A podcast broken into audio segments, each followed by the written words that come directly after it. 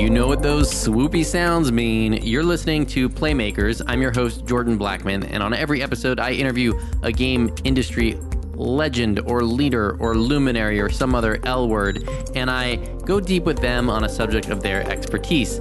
This week, Eric Zimmerman, CEO and co founder of Gamelab, they created the rather iconic Diner Dash. He teaches at NYU. We get into it on this episode. Stay tuned.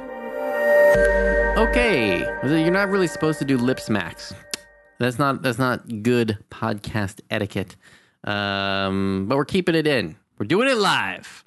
This is episode seven of Playmakers, and uh, if you don't know by now, I'm your host Jordan Blackman, and on every episode, uh, you know what I do. I interview someone who is an expert in the game industry, and I learn from them. And by subscribing, you learn along with me. This week we have the great teacher and professor and game designer above all, Eric Zimmerman, who's taught at MIT, the University of Texas, Parsons School of Design, NYU, Rhode Island School of Design, School of Visual Arts, and also he created Gamelab, the groundbreaking indie ish studio that created Diner Dash. Eric is deeply embedded in the New York game scene. We talk about that. We talk about the story of Gamelab and what it was like to be a part of that scene and actually to design that company. Uh, we talk about design as a way of life in this episode and what that means to Eric. You know, I, I on this show, a big part of what I do is I bring on people and ask them for tips, tricks, tools, tactics, you know, frameworks, processes, things that are going to help you get better at what you do. Eric pushed back on that a little bit and said, "Hey, you know what? It's not really about any of that stuff. It's about being a certain way in the world as a designer. So we talk about that a little bit. And he also explains how he designed Gamelab to be a place where the people who worked there felt ownership and felt authorship of the intellectual property that they were creating. How did he make a studio where people were able to collaborate and feel like they had agency, but didn't feel territorial and defensive? So, all that is in this episode in my interview with Eric. And gosh, I like immediately as, as we were ending the interview, I was like, I want to interview this guy again. So um, enjoy the interview, and I will see you on the other side. Thanks for coming on the show, Eric. Oh, I'm really happy to be here. I'm always happy to talk about games. I was really interested in having you on the show because you've done so much work both with indies and in academia. And I'm kind of curious for our audience of people who are mostly indie developers or corporate developers or students, how would you kind of contextualize the value of the academic game world for that group? Well, it's kind of funny the way I ended up in academia. My parents are professors. So I do have to say it's a little bit my cultural background. I grew up in a family as a campus brat in Bloomington, Indiana. My parents taught art education there. But I'll also say that coming of age in the industry in New York City, it's a very particular place. New York has never had a big AAA production studio where people worked. And I started in the game industry in the early 90s. And it was really in the CD ROM era. But again, there weren't major development studios in New York City. There was never, you know, uh, a, an, an, Ubisoft or, a, or an Origin or something like that in New York. I and, think of Gameloft as like the closest thing. Yeah, but even they were doing kind of mobile and online games. And so there's been a lot of sort of smaller platform work. There's been a lot of ad agencies. There's a lot of content companies here like MTV and Fisher Price or, or Sesame Workshop. And there's been a lot of kind of freelancers and people doing experimental work. So just to say that New York City game designers for the last 20 years or so, we've kind of had to cobble together our careers. And in a sense, we were all sort of indie before indie started. I remember writing an essay around like 2001 called Do Independent Games Exist? And this was like, you know, five years or so before indie games became a thing.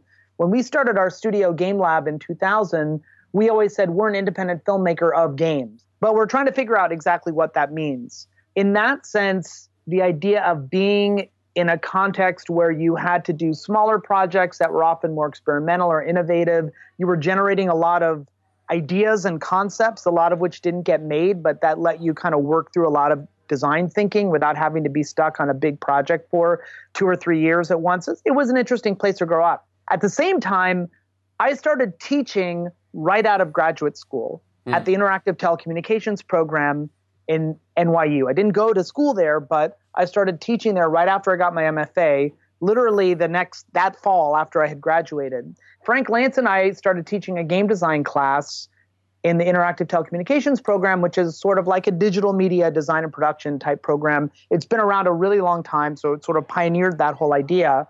And I have to say that that had a huge impact on game design because when I started teaching, which was I don't around like something like 93, 92, 93, when I started teaching, might have been 93, 94. Anyway, when I started teaching, game design as a field didn't exist the way it did today. For example, I, I actually was trained as a painter. As an undergraduate, I studied painting.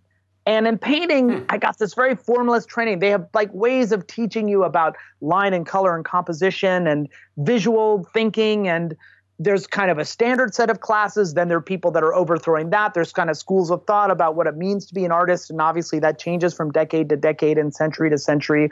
But there's kind of like battling isms, right? Like modernism and minimalism and conceptual art. And so all of these different schools of thought are kind of battling it out. Today in games, we have a little bit of that. But back then in the 90s, it was more like people are just kind of working in the industry, and there wasn't the same kind of complicated discourse that bridged the theory and practice of what we were doing. There weren't like books coming out, there weren't conferences other than like very industry oriented, here's how to make games or here's the business of the industry thing. So it's not like today where you have conferences on games and learning or reaching a casual audience or academic conferences about you know games and players or how games create meaning and all these other things. So in a sense we were really discovering this field of game design. When i was a painter i felt like i was in a discipline. There's a disciplinary mm. knowledge. There's a way of doing things. There's a language that's been refined at least since the renaissance when vasari published lives of the artist and started talking about what it means to be an artist and kind of establishing our contemporary idea of art as a discipline. But in games, teaching with Frank Lantz at the Interactive Telecommunications program, I was really figuring out what it meant to be a game designer in the sense of what is a game? How do they function? How do we talk about what we're doing? How do we communicate to each other? Whether you're a designer on a team of other developers, whether you're talking to a publisher to get funding, whether you're talking to a journalist to, to get them to write about your game also out of that, I worked with Katie Salen uh, to write Rules of Play, which which ended up being a textbook about game design, and it's still in heavy rotation these days, even though it came out more than ten so years many, ago. I've seen it on desk after desk in in studios as well. To me, the book is really basic, but we, you know, we were just trying to establish some basic concepts. So I guess here's what I'm trying to say to answer your question. Being an academic for me was never like I want to be a professor it was just like, oh, teaching a class helps me understand what game design is. Um, writing this book helps me clarify my thinking about what games are. So I, even though now I'm a full-time professor and I spend a lot of time teaching and talking to students um, and being part of this academic community, I still think of myself as basically a game designer who does these other things, who who who teaches classes in order to be a better designer. When I, I teach in order to hone my skills as a designer. You know, I study martial arts, and my teacher, who's an amazing kung fu practitioner, he teaches every day the beginner classes. And it's clear that for him, teaching is part of his practice mm. as a martial arts practitioner. And so for me, I also feel like teaching, and this is my own personal approach to game design, there's a lot of valid ways to be a designer, but for me, teaching, I kind of fold it into my practice. It helps me keep my sword sharp.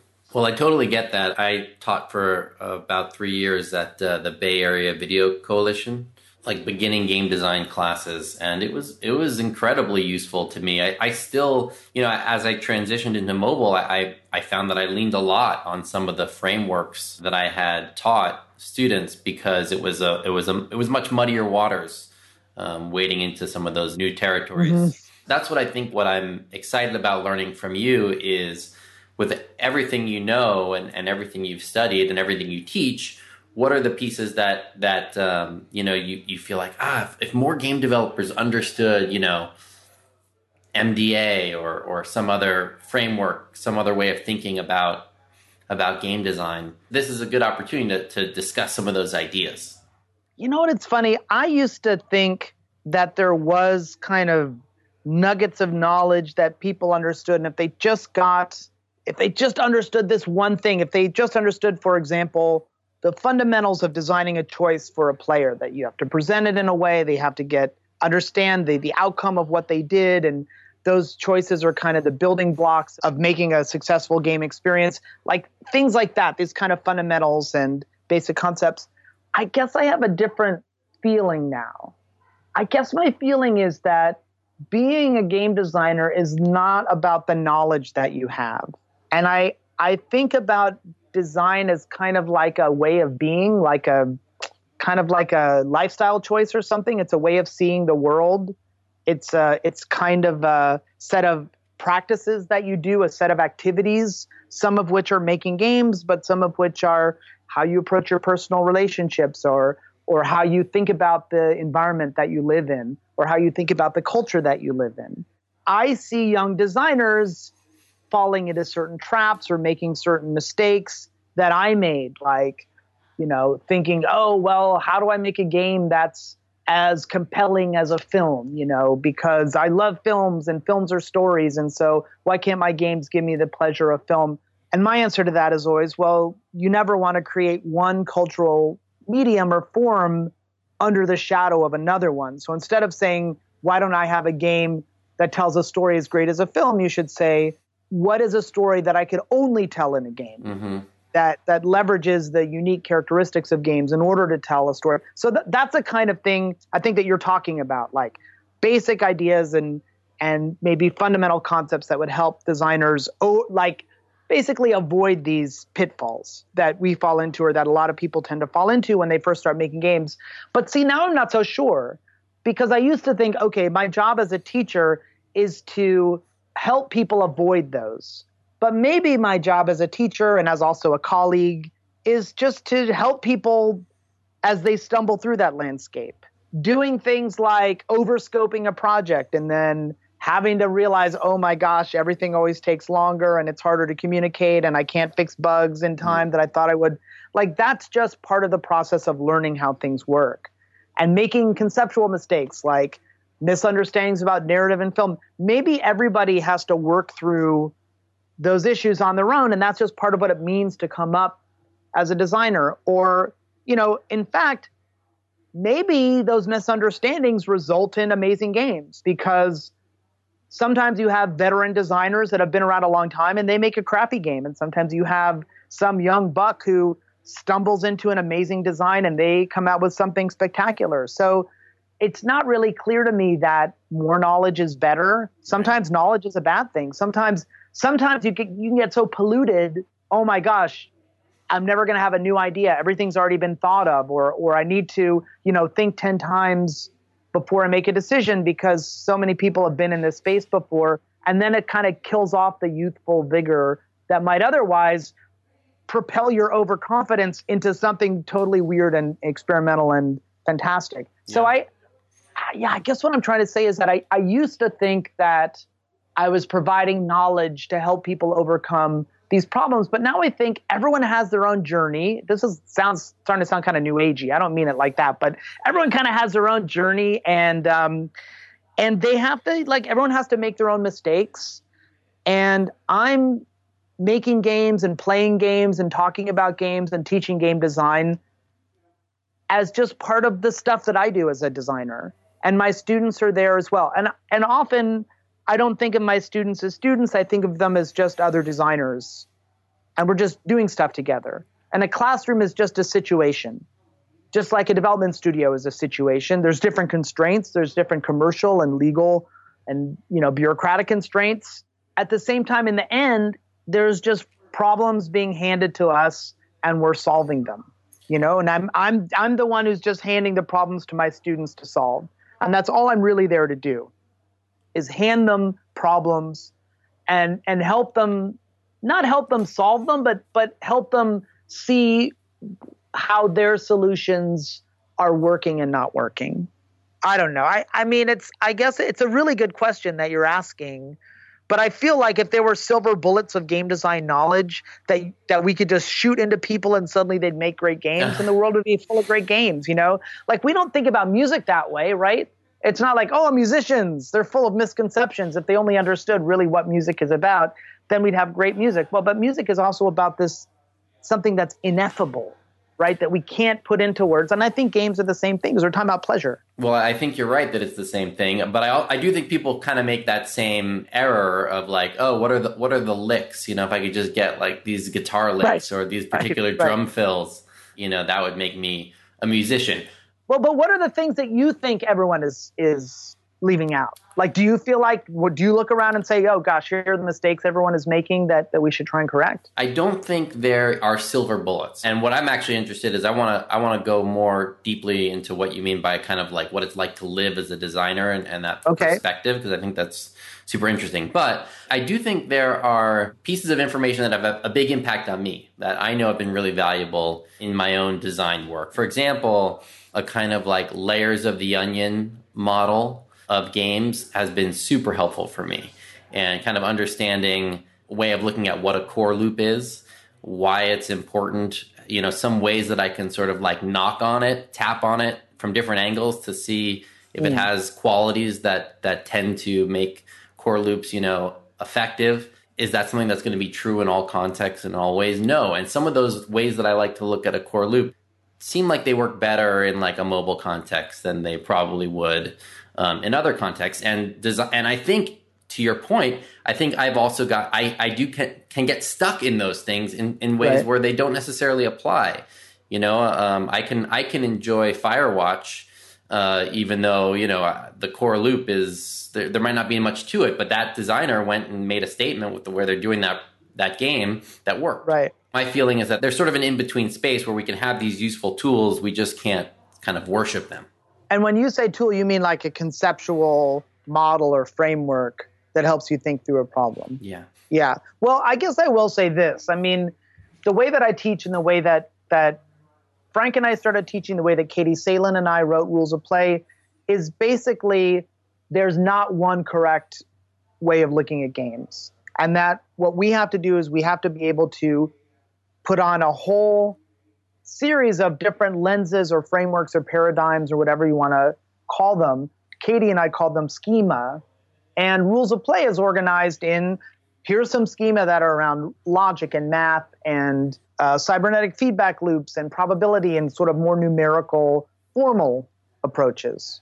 Then here's a whole bunch that have to do with human experience, that have to do with emotion, narrative, psychology, social interaction, pleasure, right? Addiction, things that things that are here's a whole different set of schema. And then here's another one that has to do with cultural context, understanding how you're doing fits into larger cultural landscapes or media, how, how it creates communities of players, mm. how you are falling into traps of representation around gender or or ideology or things like that. So that idea of different frameworks or different um, schema, some of them formal, some of them more experiential, some of them more cultural. That's the most important thing that as designers, we are flexible and that you don't fall into just using one lens to look at games because it might be that your game is broken and players don't like it because uh, you know it, it's a two-person game and the first player always wins. Well there's probably a formal problem right? Like you need to rebalance. You need to make the first player's turn half as powerful as a regular turn so they don't get a leg up on the player you know turn two et cetera et cetera but it may be that your players are just not identifying with the main character. And that's a totally different, maybe more of a cultural issue. Who's your audience? Who's your main character? How are they connected? How, you know, what's the psychology of, of that or what's the narrative world you're creating? So, but those are totally different ways of thinking. Now, to me, this is why I love being a game designer mm. because everything that you might study or read about or think about is relevant so you can study science and math and logic, but you can also study storytelling and human psychology and brain chemistry if you want to. You know, it, you could be an anthropologist or sociologist and think about culture that way. All of that is relevant to what we do as game creators.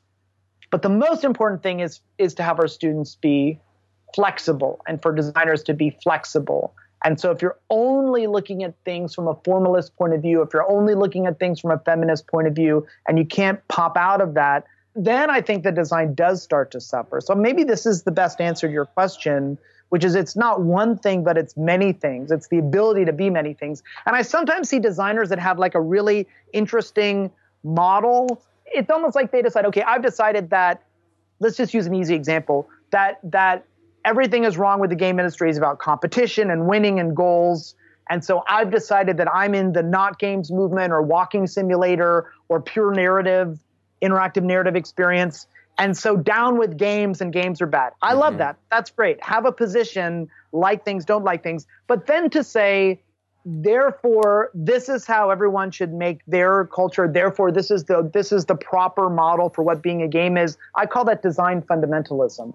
Sure. When you have your own point of view, same thing can happen on the formalist end of the scale. People can say, games are about mechanics and balance and and the content is just the surface and the only thing that really matters is what's underneath and an esports player stops caring about the narrative and the world and all they care about is balance and interaction et cetera et cetera et cetera that's okay too but then to say like that's obviously not every game or not every player's experience or not what everyone thinks about a game. So so i, I like to think about these models and ways of thinking as like tools. You say tools. I use tools too like like uh, on your bat belt right? Right. It's That's like where okay, i was imagining it right down there. Yeah.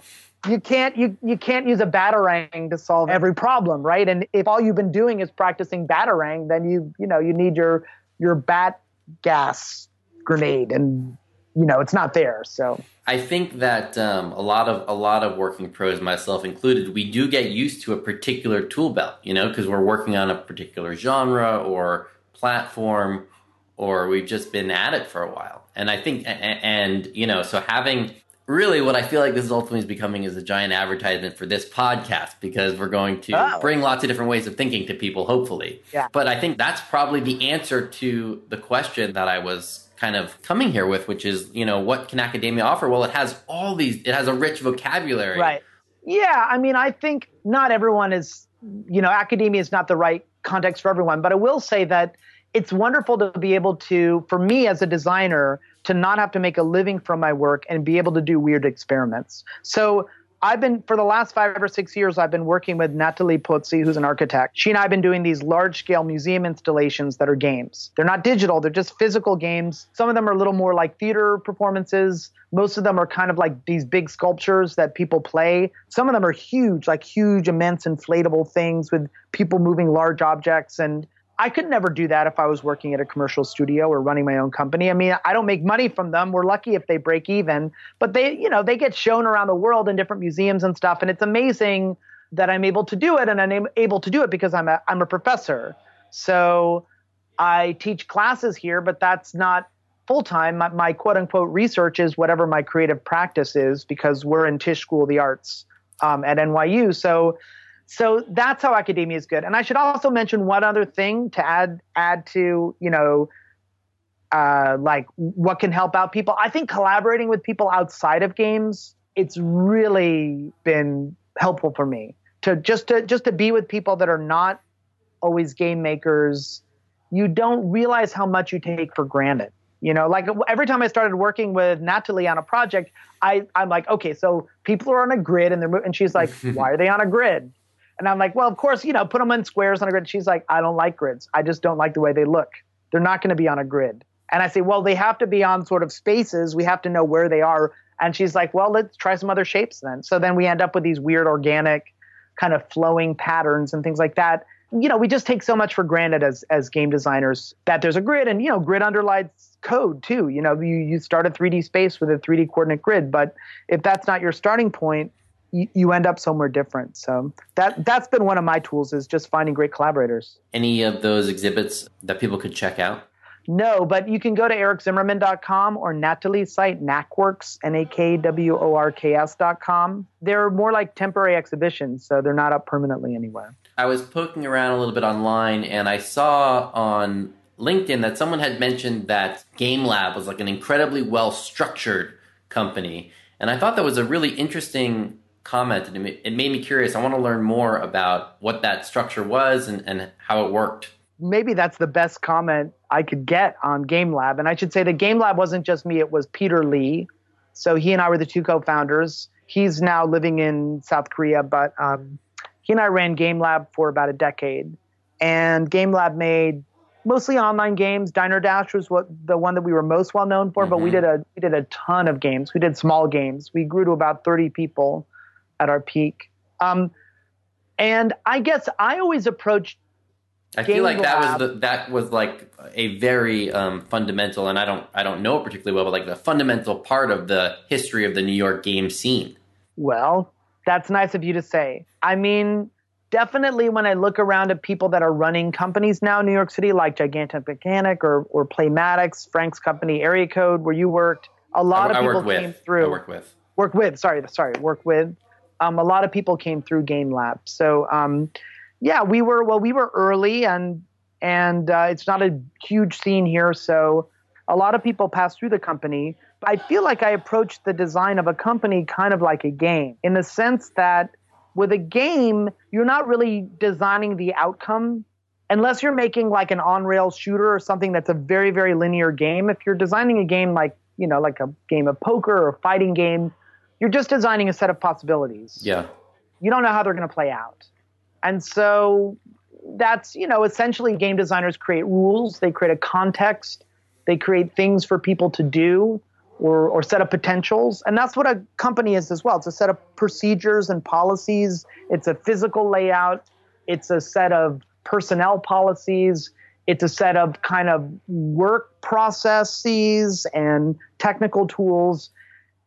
And you hope that, as with a game, unexpected stuff happens. So mm. that I always felt the sweetest pleasure as a game designer for me is seeing players do things with my games that I never ever could have anticipated. Oh my gosh, I never thought this social interaction would happen or this strategy would happen or this this way of cheating at the game was possible you know that's genius so that puts the biggest smile on my face and for a company i think that was my goal too that kind of idea of innovation where you're just setting things in motion and creating structures and you realize the paradox is that constraints produce creativity. Just like in a game if you give people a blank piece of paper and a pencil they might not know what to do. But if you make a tic-tac-toe grid suddenly you know there's something there's something that they can do and there's a way for them to be virtuosic or generous or or or cheat or creative or you know let's let's uh, let's add some more squares and see what happens. So those kinds of constraints and structures enable creativity.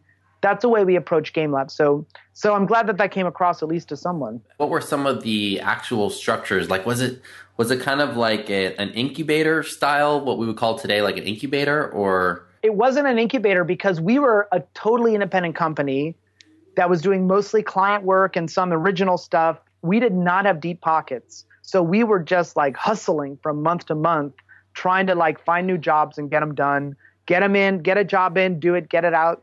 We were hustling to make rent every month. I mean, it wasn't wasn't like we were about to go bankrupt, but let's just say that I, w- I did business development and you know I was always trying to trying to bring in more jobs. Once we had some successes like Diner Dash, it got a little bit easier.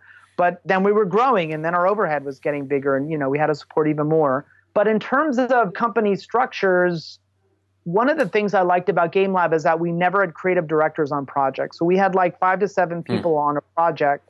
And there's one thing I learned from this very old and musty book um, that was a Microsoft book, Project Development, which was basically it made the distinction between people that kind of punch in, feel like, okay, I'm here to do my job. I've done my job. Now I'm done. Leave me alone. And people that feel authorship and ownership of a project people that feel like they're creating an intellectual property and they're a genuine creative author.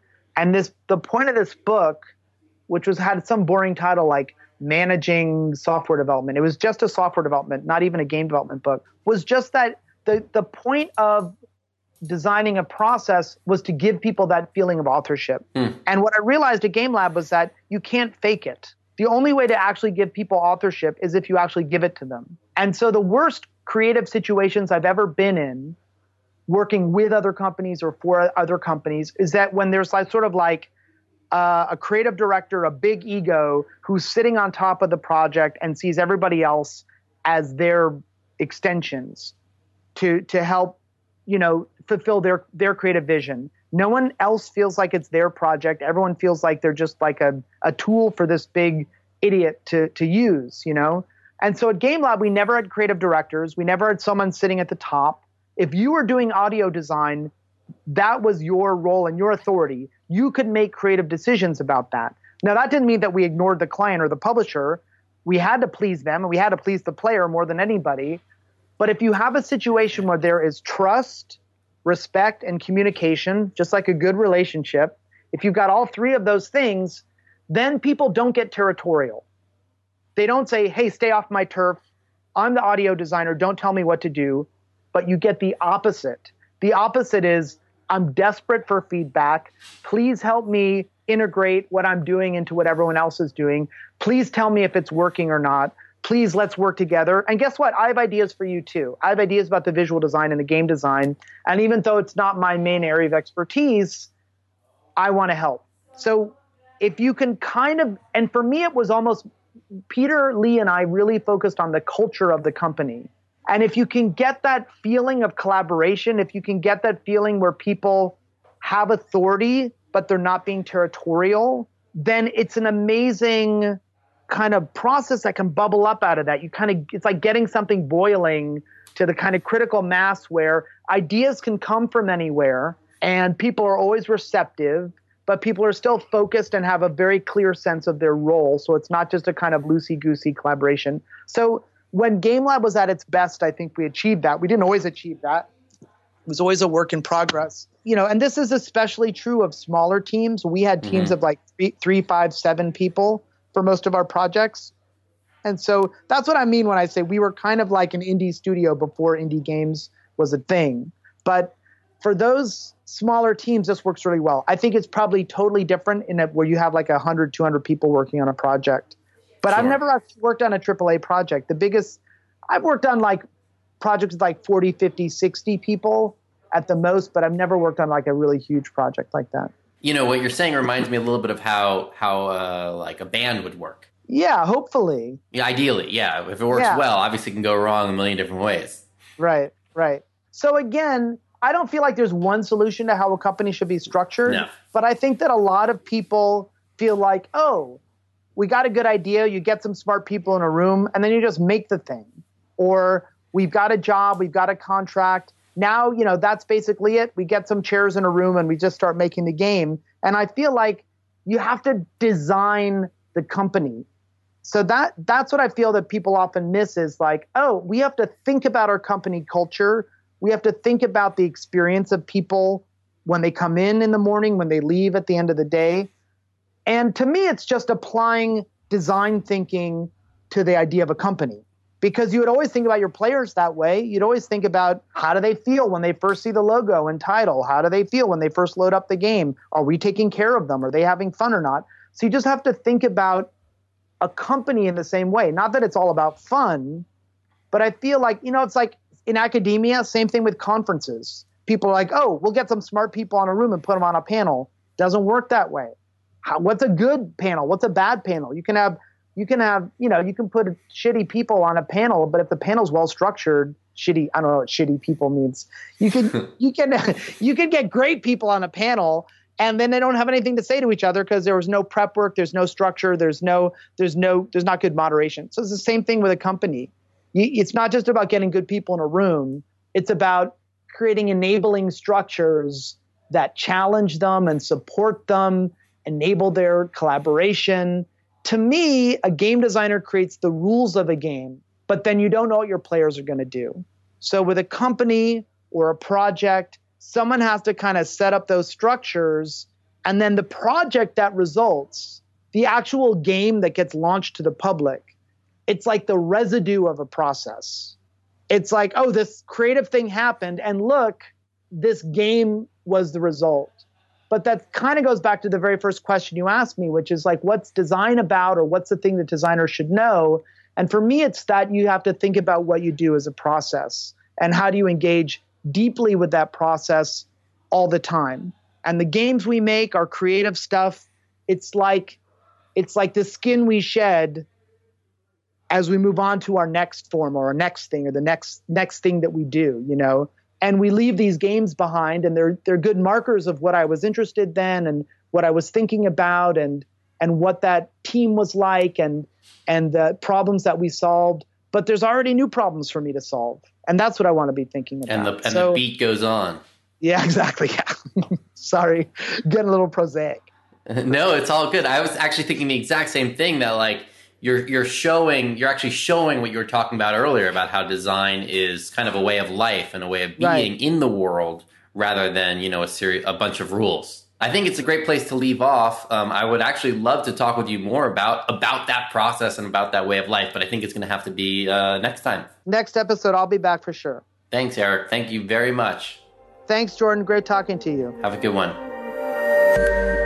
So, where do you net out on tools and kind of frameworks and how they have helped you or hindered you and the value of these sorts of things? You know, it's so funny to talk to a guy who writes the book, Rules of Play, and, and then says to me, hey, you know what? It's not about the rules, it's about the way of being. I feel like it's one of those paradoxes wrapped inside an enigma, or maybe an enigma wrapped inside a paradox. You know, Eric also kind of reminded me of a Zen monk or a Buddhist monk. Some of his perspectives made me think of Buddhist stories like the idea of, you know, you destroy the raft when you cross the river, right? When you are seeking to become enlightened, you're looking for the wisdom, for the info, for the knowledge. But once you've crossed into enlightenment, you know that the ladder that took you there or the raft that took you across that river was a lie, not unlike the cake in Portal 2. And I think that's kind of the deal when it comes to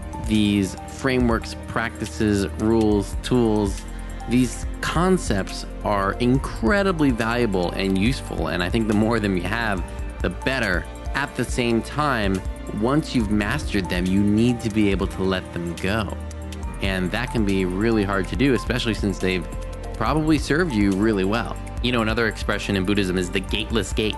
You walk through a gate and you turn around and it's gone. And I think that's a little bit of what it's like to master your craft, whatever that may be, whether it's in the game industry or not. So I wish you an enjoyable journey through your gateless gate, and I will see you on the next episode of Playmakers.